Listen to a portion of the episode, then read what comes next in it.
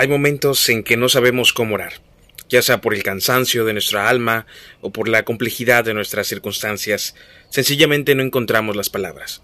Lo único que podemos hacer es clamar, Jesús te necesito.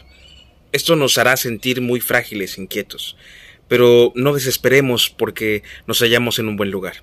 Dios está obrando a través de nosotros y de nuestra situación en una manera nueva que tal vez no podamos controlar o comprender. Simplemente debemos confiar en Él.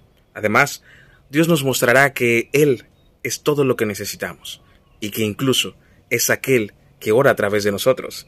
Romanos 8, versos 26 y 27 promete, el Espíritu nos ayuda en nuestra debilidad, pues ¿qué hemos de pedir como conviene? No lo sabemos, pero el Espíritu mismo intercede por nosotros con gemidos indecibles. Mas el que escudriña los corazones sabe cuál es la intención del Espíritu, porque conforme a la voluntad de Dios, intercede por los santos. Aceptemos esto hoy, pidiéndole al Espíritu Santo que nos dé las palabras para orar. Dios está haciendo una nueva obra en nosotros y nos lleva a un territorio desconocido. Dependamos del Señor, que es quien nos guía en su divina voluntad y hacia una nueva comunión más profunda con Él.